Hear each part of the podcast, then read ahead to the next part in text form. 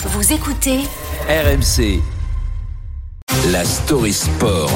Avec Cédric Danville. Alors hier, c'est euh, Adam Jens, le Britannique, qui a conservé son maillot jaune, mais c'est un Français qui a gagné lors d'une deuxième étape semée d'embûches.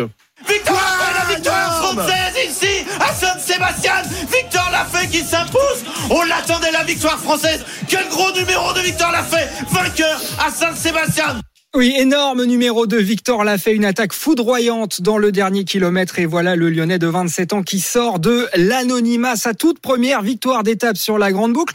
Pourtant, Victor Lafay aurait pu ne jamais franchir la ligne d'arrivée, comme l'explique Thierry Marichal, son directeur sportif à la Cofidis. On a eu quand même sept crevaisons. euh, dans le passage euh, des punaises, savoir que les spectateurs ont jeté des punaises. Nous, on était quand même pas mal impactés. On a dû changer sept coureurs. Le seul qui a pas crevé, c'est Victor et il gagne.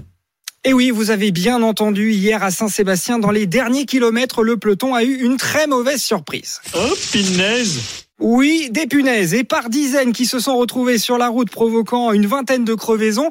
Le vélo de Lilian Calmejane, lui, a résisté pendant 10 km. Mais à l'arrivée, le coureur de Total Energy publie une vidéo. Il compte les clous plantés dans son pneu avant. Aujourd'hui, il y a des petits malins qui ont mis des clous, voilà. 3, 4, 5. Merci. Voilà, merci pour ce genre de conneries humaines. Ajoute même le français dans son post sur Twitter. Lilian Calmejane, scandalisé, je le cite encore. Sachez qu'on peut tomber et se faire très mal avec vos conneries. Bande d'abrutis. On est con On est con Bon, heureusement, plus de peur que de mal, pas d'accident à signaler, mais ce genre de bêtises n'est pas nouveau. En 2012, déjà, une trentaine de coureurs avaient crevé. La faute à des clous de tapissier dans le final de la 14e étape. La direction du Tour avait porté plainte contre X.